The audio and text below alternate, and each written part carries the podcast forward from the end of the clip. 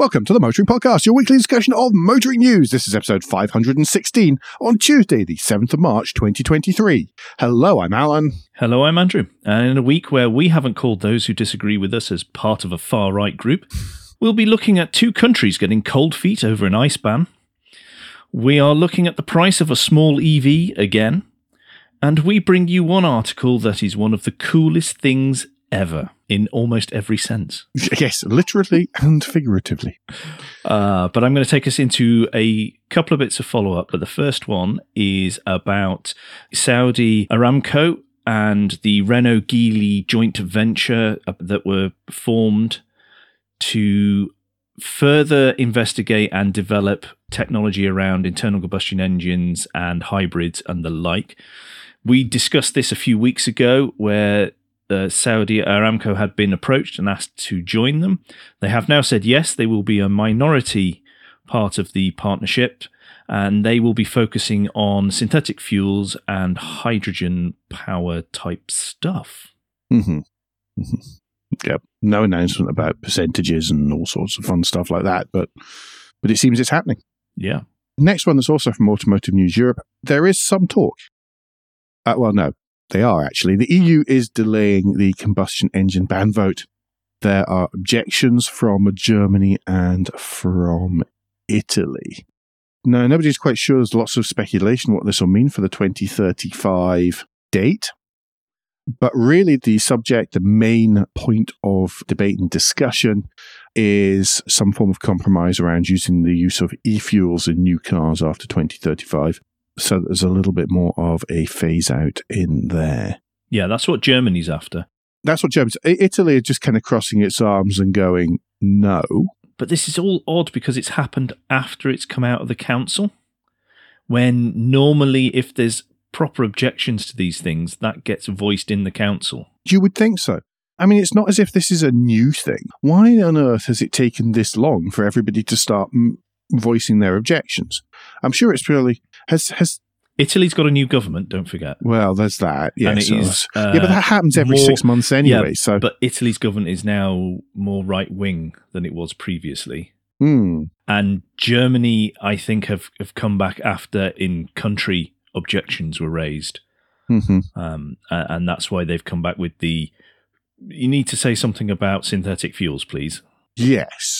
But of course, then there's the knock on effect of what's going to happen to UK law as a result, mm. because of course we're not covered by that because people thought it would be better to be special. But if they do get some caveats added, or if it is delayed, or even if the ban is put back years, or whatever happens, it doesn't matter what happens. But I think it gives renewed optimism and uh, energy to those who are not in favour of how the UK government is going about this at the moment. Mm-hmm. Uh, and I think they can, they will point and say, "Look what's happening over there." Yes, exactly. Whether that makes any difference, I have no idea. But I, I think that would just will be a natural reaction to it. Interesting. To, well, you know, we're going to have to obviously follow along with what happens on this because it does have an impact, not just on the UK, not just on on Europe, obviously, but around developed world where EVs are a significantly growing market share. Yeah. Uh, also, don't forget, everyone, on the 1st of January 2035, it's not as if every single internal combustion engine car that's already been produced ceases to exist. yes. Just worth that reminder for some people. That's it. I'm never selling my Morris Marina and all these kind of things. It's just a it's clear off, you dullard. Well, anyway, talking about market shares, it's the beginning of the month, Alan. It is, and that, of course, means it's new car registration news. Whoa, it's all the numbers. The new car market rose 26.2% in February. That's the seventh consecutive month of growth, which is not a huge surprise given the very low numbers everything's growing from. But if you look at the chart that shows that goes back to 07, I was going to say there's a significant jump there. And mm. quite frankly, it's we're only about 6,000 vehicles below the number for 2020 and sort of pre pandemic times. It is a steep recovery, uh, certainly for the month of February, which is, is traditionally one of the quieter months. Obviously, it's one of the quieter months because it's shorter. Mm. And also, the 1st of March is the change in registration numbery thing. Yeah in the UK. So February, traditionally a quiet month anyway. But yes, it's quite a steep improvement and approaching pre pandemic levels. Looking at Tristan Young's aggregation and calculation for fleet and leasing by fuel you put in the car, petrol formed a market share of 71.31%. Battery electric vehicles, uh, 14.34%. Diesel, 7.65%. I'm sure you've done the maths already. And plug in hybrids at 6.07%. Quite a, well, a very significant uh, shift towards essentially petrol vehicles. Of course, that essentially petrol vehicles includes all the mild hybrids, Yes. which everyone's coming out and going, "Who's a hybrid?" It's, it's not. It's got a big alternator. Give over. Yeah. Well done, everybody who jumped on board the knee jerk reaction that diesels are evil. So, therefore, our CO2 figures will go up because petrol, no matter how clean you have it, still produces more CO2 than a diesel. It does, which is wonderful news, really, or something like that. Bestsellers list. Uh, let's hit that up. In at number 10, the Toyota CHR, 1,244 registrations. All the numbers are very low for the month. Number 9, Kia Sportage. Number 8, the Ford Fiesta. Number 7, the Volkswagen Touareg. Number 6, the Tesla Model Y with 1,482 registered. Clearly, Tesla isn't saving everything for the last month of their financial quarter for a change, which makes a pleasant surprise. Fifth is the Hyundai Tucson with 1,528 vehicles. The Nissan Juke is 1,561. Ford Puma, slightly ahead of that. And number two, a bit of a step up here to the Vauxhall Mokka at 1,805. And a jump of 1,000 magical registrations to the Vauxhall Corsa 2818. Uh, that, of course, means with two months on the trot, the Vauxhall Corsa is the most registered new vehicle in the UK so far in 2023. Mm-hmm. Spreadsheet of Doom. Yes. Okay. I will run through the doomy bits because there aren't uh, massive amounts of that. No, it's, but it's quite a steady across the board kind of up, Yes. everyone. Yeah, it is. So Abarth is down 78%, Alfa Romeo is down 26%, DS is down 19%. They're all very small numbers of vehicles, by the way. Hmm. For example, Abarth in 2022 was 49, in 2023 is 11. You know, we really are talking. Because they're waiting numbers. all the electric ones coming through. That's why. Yep. But now we move into larger numbers. So Mercedes Benz is down at 21%, Mini is down at 21%, Smart is down 64%. That's small though. It doesn't really count at the minute. And Vauxhall is down at 20%, uh, which means they only registered 5,250 in this year. Hang on a minute, says Alan, doing some mental arithmetic. The Corsa and the Mokka alone made up 3,000, 4,600 of those out of dum, dum, dum, dum, dum, dum, dum, 5,250. Basically, they didn't really register that much that wasn't a Mokka or a Corsa.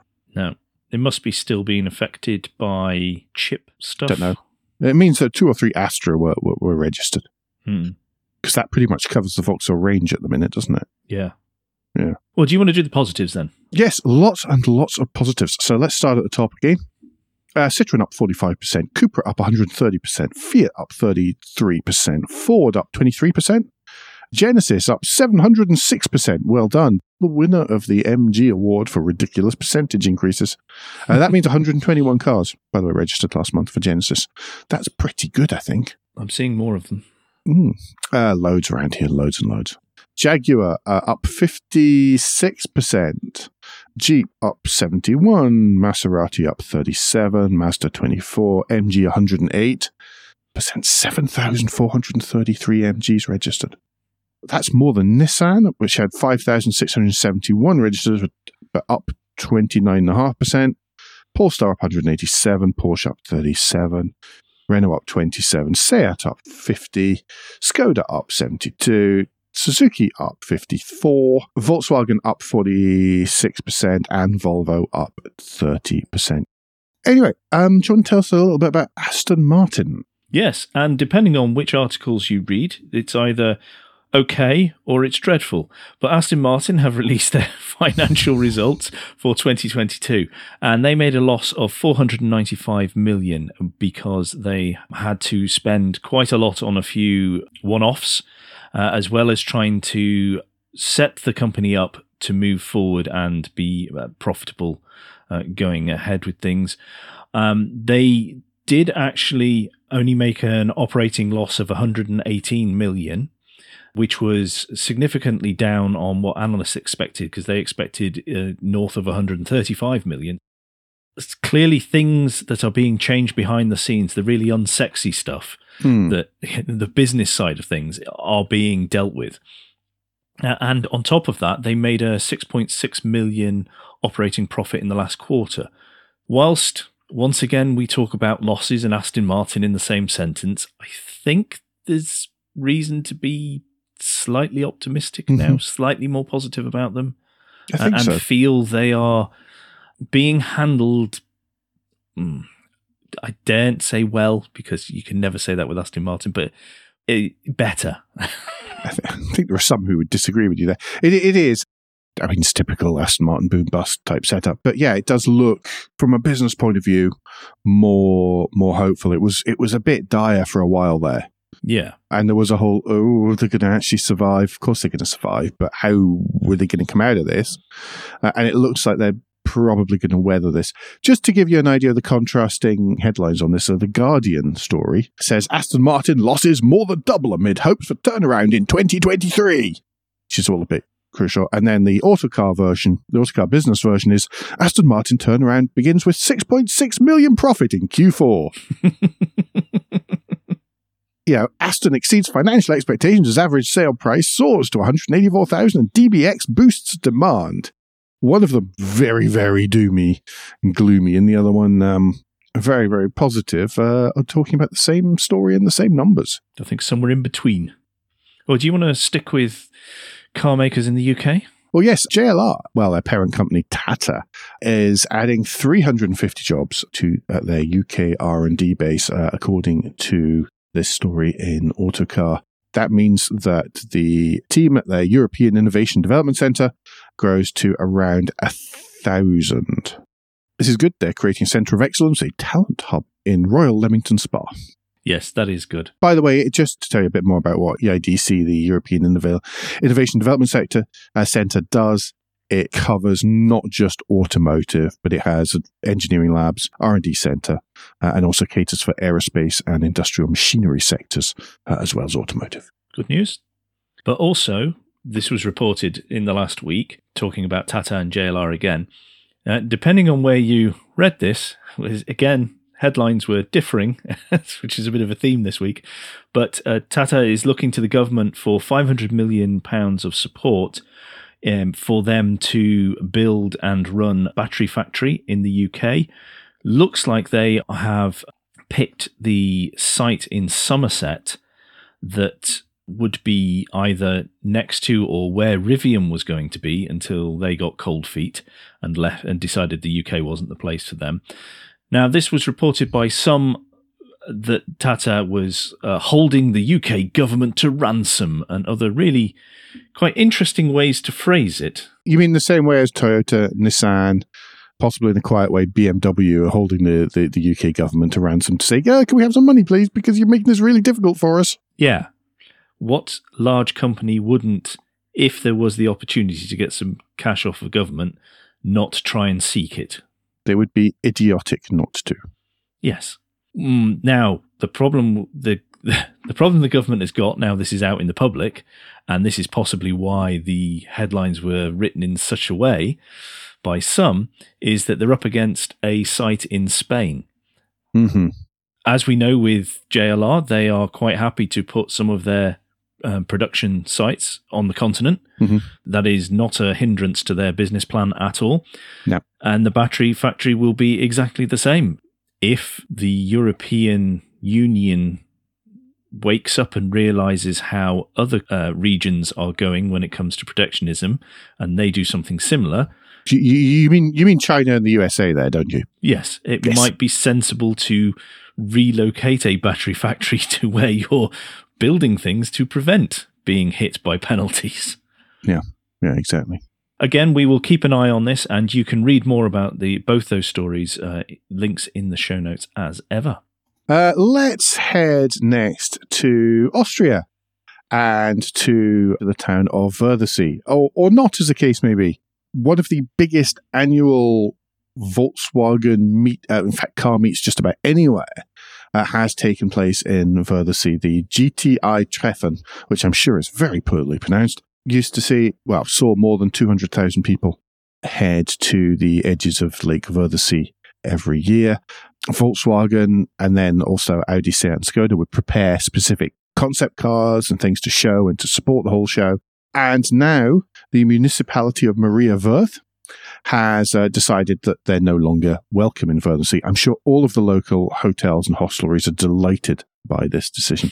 Yes. Concerns about climate change and sustainability were the reasons cited for cancelling the, the event. So the events run pretty much every year. I say pretty much, of course, because of pandemic years since 1981. But Volkswagen themselves have said, uh, "Hang on a minute, let's uh, let's support this." So they plan on hosting its own festival in Wolfsburg, which doubtless won't be nearly as picturesque, but it will mean it still happens, and it will mean yes. that there's a lot of cool stuff going on. Uh, they intend to use the space surrounding the Autostadt Museum, which has already has pavilions for each of the, the group brand. There will still be a massive Volkswagen and GTI show uh, happening this year. Feels like a no-brainer, really. Absolutely. It really does feel like a no-brainer because if nothing else, they can reveal their own products at mm. their own factory and control the whole message as well as the vibe of the the show itself. It's just brilliant. Yeah, well, I mean, they were able to do that already in, in They, they were doing that. You know, they prepare a special, like, there was a mid engine Golf one year with some ridiculous engine that's the one that sticks in my mind. I'm sure those of you who are Volkswagen aficionados will will point out to me which other ones. Oh, is that the one Clarkson tried and no said idea how how awful it was? Putting mid-engine into what's meant to be a front-wheel drive car is never really hugely successful, unless you're very very good at it. that's good. Well done. Yep. Nice to see. Right, I'm going to bring us back to Blighty, and this is the news that First Bus are going to add 117 new electric buses to the UK fleet, partially thanks to the UK government um, putting up a fund of 25.3 million. I, I can't help thinking, by the way, that some of the car manufacturers should start taking a lesson from some of these the transport companies' books about just how to get vast quantities of money from the government for just about anything and barely ever having to pay for anything yourself. yes. Especially first group and stagecoach. I mean, goodness me. Sorry, I, I shall get. I shall step back off my soapbox. These these these 117 uh, electric buses will be across four regions in the next 12 months. They're going to be centred in the depots of York, Norwich, Portsmouth, and Hampshire, with York and Norwich set to become zero emission only as well, which is quite a step. Uh, again, you know, there's been lots of funding going around, and they've obviously taken advantage and looked at it cleverly enough and been persuasive enough in their bids to to get the funding. We all know old diesel buses are pretty grim to be around. This helps mm-hmm. It can only be a good thing. And it seems a sensible, if you're a, an urban bus, it seems a sensible route to go down because you can control where how far you're going in the charging. Sorry, a sensible route to go down. Oh, sorry. That's, yes, that was, that was, good, that was better than expected. Goodness, I wasn't even trying. In a similar vein, the British firm Element 2 is aiming to install 30 hydrogen stations for use by fuel cell trucks and cars. The idea is that they're going to have a nationwide network of hydrogen refueling stations operational at the end of the year. The company's based in Skipton. It's been building its business plan since 2019, and the next few months is expected to move into its operational phase with five sites open, followed by 30 further locations operational or under construction, in inverted commas, from this uh, Autocar article by the end of the year. They're aiming to have stations spaced just about every 100 miles between stops, and where a vehicle has a range of 300 to 400 miles, that isn't, shouldn't be a logistic problem.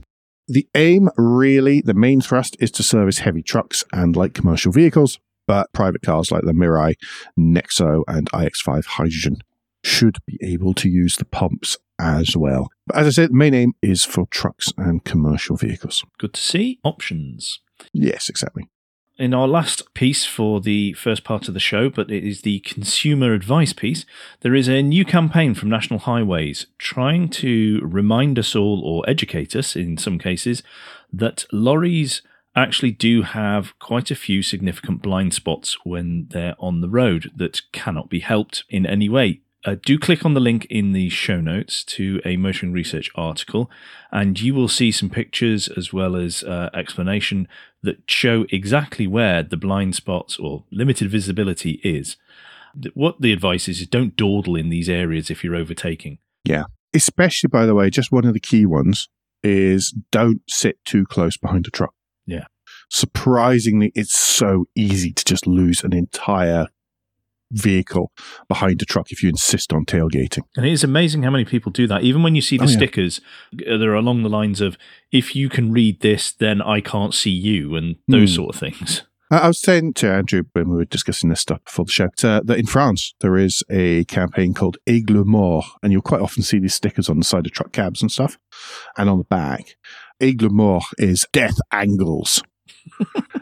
I think that's a much more punchy. Yeah, and, and it just and it shows you know the triangles around the vehicle and on the this sticker, and it's a kind of quite recognizable thing. You'll see it on the back and on the sides of, of, of French trucks. You can generally read them when you're in the death angles, but something like that is is actually quite a good. Well, it's- I've noticed it, uh, so it seems to be a, a relatively uh, a good idea for a campaign as well. And related to this is something which I've I've always been slightly curious about, and that's um, you- some trucks, specifically Mercedes, do you see an awful lot of them instead of having mirror mirrors they have camera mirrors i don't know if you've ever noticed they've got these kind of stalks that stick out the side of the cab Yeah. be interested to know just how much of a difference they make Well, maybe we will try and contact somebody from, say, Mercedes Trucks and find out if there is any. what who's who's going to be very glad that i'm spinning this bit out just before we get to the middle Depends how fast his run's going. yeah but no, genuinely, very interested to know it, exactly what difference the technology makes. I actually wanted to try those for a long time since pre-pandemic, and then of course it wasn't possible to try it. So, and then I missed my chance at the SMMT last year because I ran out of time. Well, on that sad note, I think we're at the end of the first part. So, yes, let's move from that production failure to Guilt Minute, the quick break in the show where we ask for a tad of financial support to keep the lights on and the hosting running. If you feel the Motoring Podcast is worth a small consideration every month, then you become a patron. The different levels of patron include different levels of commitment from us to you, including being able to watch the show recorded live.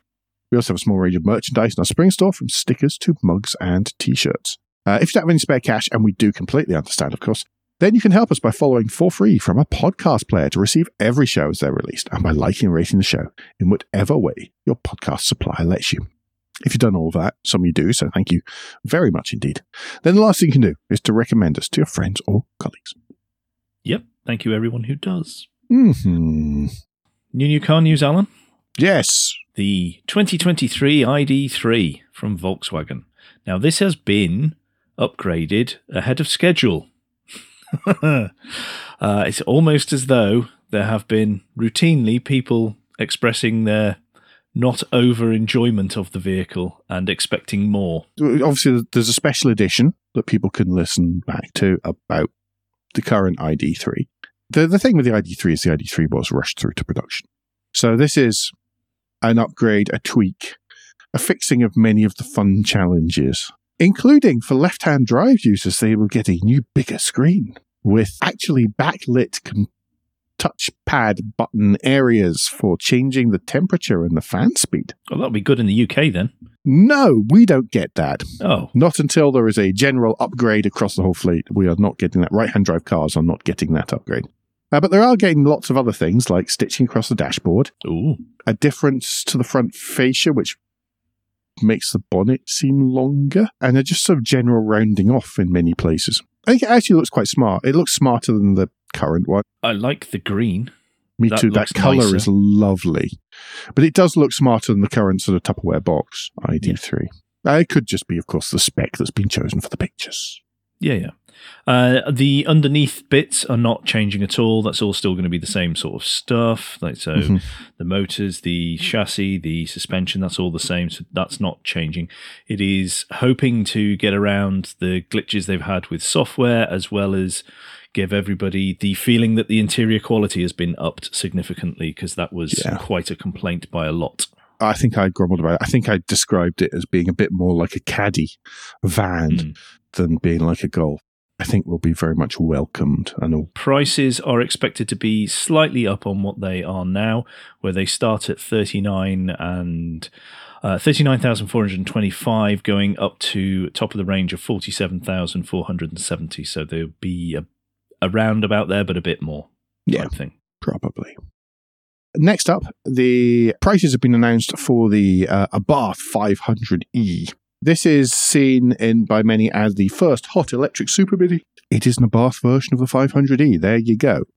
Challenge, of course, being that all the underneathy things, the battery size and the motor is not actually changing. Obviously, the way that it delivers the power may well be changing, but the chances are that that's going to fairly fairly whack the range on the head. You'd expect to see maybe about um, uh, it says 130 miles in mixed driving, rising to 220 miles in urban conditions. I would imagine if you are hooning this, and it'd be quite tempting to hoon it, you could probably get this down to about 100 miles um, between between between charges. You will have a lot of fun in those 100 miles, though. Yep. Um, even if the standard one is anything to go by.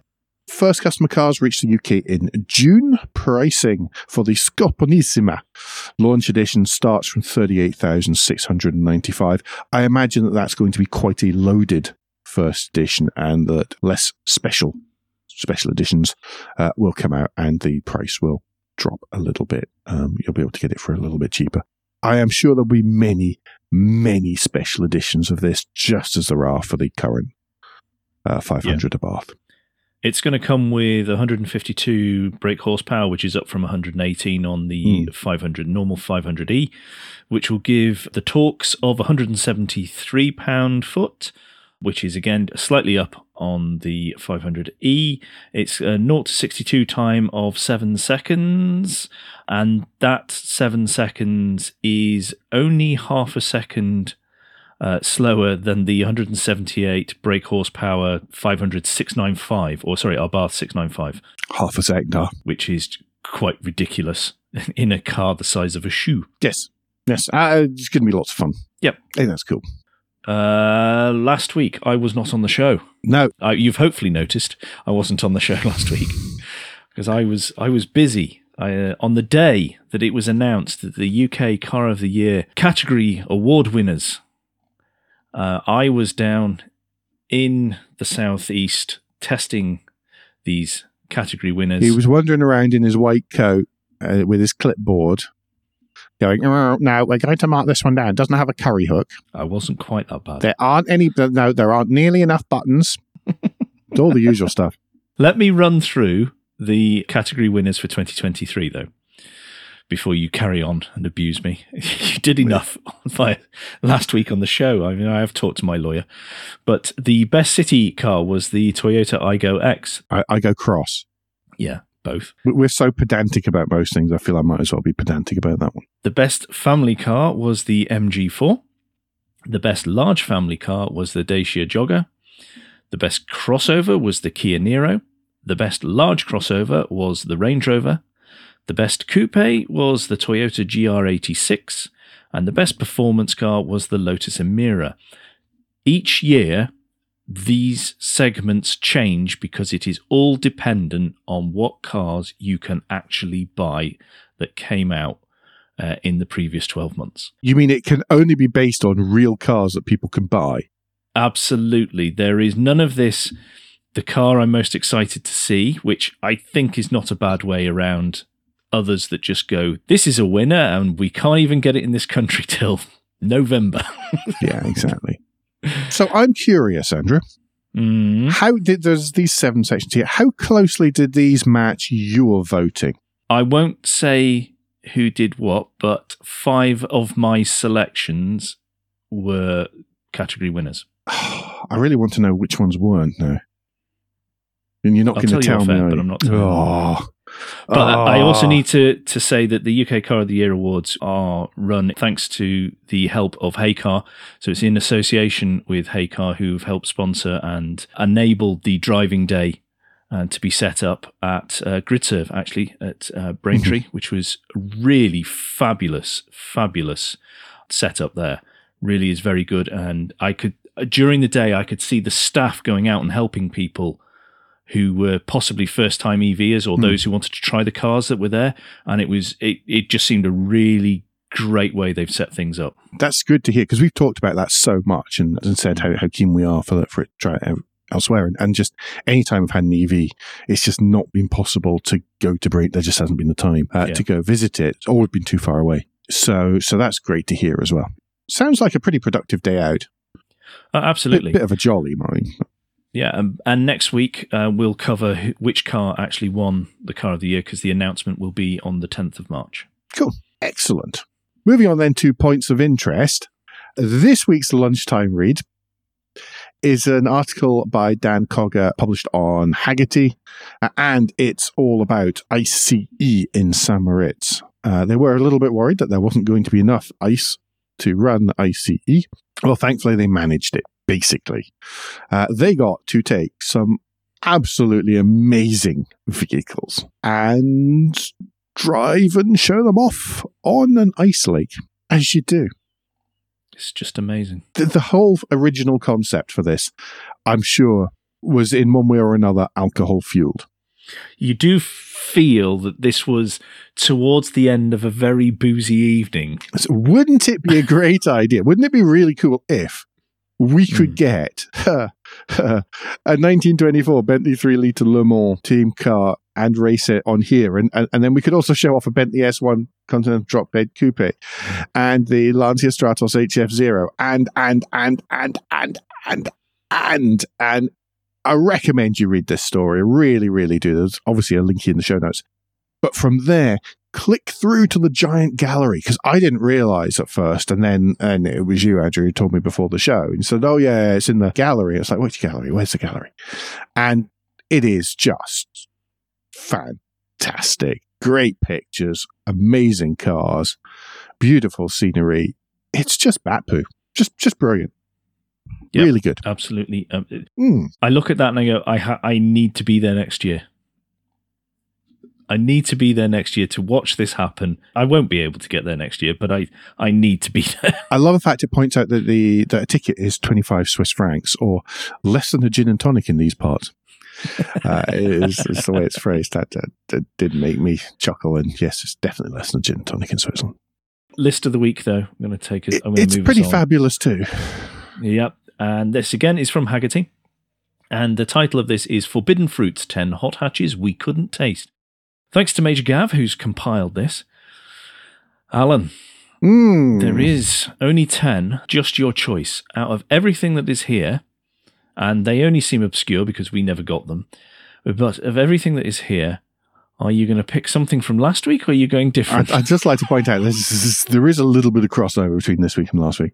Um, I'm also upset that the Mark One Toyota Yaris T Sport compressor is not listed here. Gav, I'm I'm upset, let down, Your strongly worded letter is in the post, is it? Upset, let down, and disappointed. I'm actually having real trouble picking from here because there's there's cool stuff and the stuff that I dismiss anyway. I'm going to oh, so hard. It is tricky. So hard. Um, I'm going to choose the Nissan March Super Turbo Okay. because what every hatchback needs is a 930cc four cylinder engine with both a supercharger and a turbocharger. And yes, they quack. If you are a watcher of Mighty Car Mods, you will probably know all about this. They went, they bought one in Japan, and then, of course, they took it back to Australia and sorted it out down the line. But do please go and watch that that Mighty Car Mods. Uh, it's one of the feature length specials, and it's brilliant. I shall try and persuade Andrew to put a link in the show notes. Okay, I'll do that. I shall look it up. Uh, it's a shame I can't ask you for one though. Uh, again, I'll tell you after. Yeah. Okie doke. Do you want to put your uh, party hat on and clear your voice to sing happy birthday? You really don't want to hear me singing happy birthday. and finally this week is the the is the fact that the Peugeot 205 GTI is 40 years old. Oh my goodness me. It was built from well, 40 years ago, so uh, 1983, the 205 really, uh, 1983, right the way through until 1994. Um, just one of the prettiest super minis, I think, there's uh, small yeah. hatchbacks there has ever been. Uh, well built in a kind of weird way, in that all the little plastic bits and everything would fall off, but the car would just keep on running. Just super cool. I mean, you still see 205s pottering about kind of sideways, each wheel pointing a different direction in rural France. And it's just so right as a vehicle. It looks right. It was engineered right. There's there's grammar for you, uh, and uh, and just gets nothing but nothing but praise. Even at the time, it really moved on the sort of super mini world. Yeah. Lots of stories covering that. I mean, I, I picked the GTI because that's the one that I've got open in front of me from Autocar. Yeah, there will be several links in the show mm. notes of various things for you to uh, gawp at and enjoy and be reminded of the wonderfulness that is the 205 GTI. Yes, absolutely. Very cool. Parish notes this week. Uh, once again, thanks, Rich, for joining me last week. Yes, thank you, Richard. It was very good Please of you. stop doing such a good job, though. Yes, yes, it is. The, the links between articles are a particular forte of Rich. I, I felt kind of second rate when he was doing it. It was like, oh, okay, that was good. I wish I'd thought of that. uh, the other thing is we've been asking recently for suggestions for requirements for vehicle suggestions. We are going to have to get around to recording one of those. This is the last time we're going to ask you for the time being. But if you have uh, if you have lists of requirements, and some of you have sent them through, uh, so thank you very much. Then we will sit and debate those requirements, and then uh, and then and then try and suggest vehicles we think could fulfill them. Uh, if you've already bought a car, which at least one of you has has off of this, then it was quite interesting to see how you fulfilled your requirements mostly. So yeah, so so it can be for something you you perhaps already bought, but maybe not everybody knows about it. Is there anything else I've missed, Andrew? Not that I can think of, no. Okie doke. Well, anyway, folks, uh, don't forget between now and next week, you can give us any feedback and share your thoughts with the show at Motoring Podcast on Twitter and Instagram, on Facebook, and on the contact page of motoringpodcast.com, the hub of all our activities. Remember, you can support us financially via Patreon, and please leave a review and rating on Apple Podcasts or however your podcast app lets you do such a thing. Andrew, what's the best way to get in touch with you? Best way to get in touch with me is either on Twitter or Mastodon and search for Crack Windscreen and you'll find me there. And Alan, if people would like to get in touch with you personally, what's the best way for them to do that? Well, similarly, it's uh, Twitter or Mastodon where I'm at AJP Bradley. That's B R A D L E Y. Uh, we'll be back very soon. But until then, I've been Alan Bradley. I've been Andrew Clues. And safe motoring.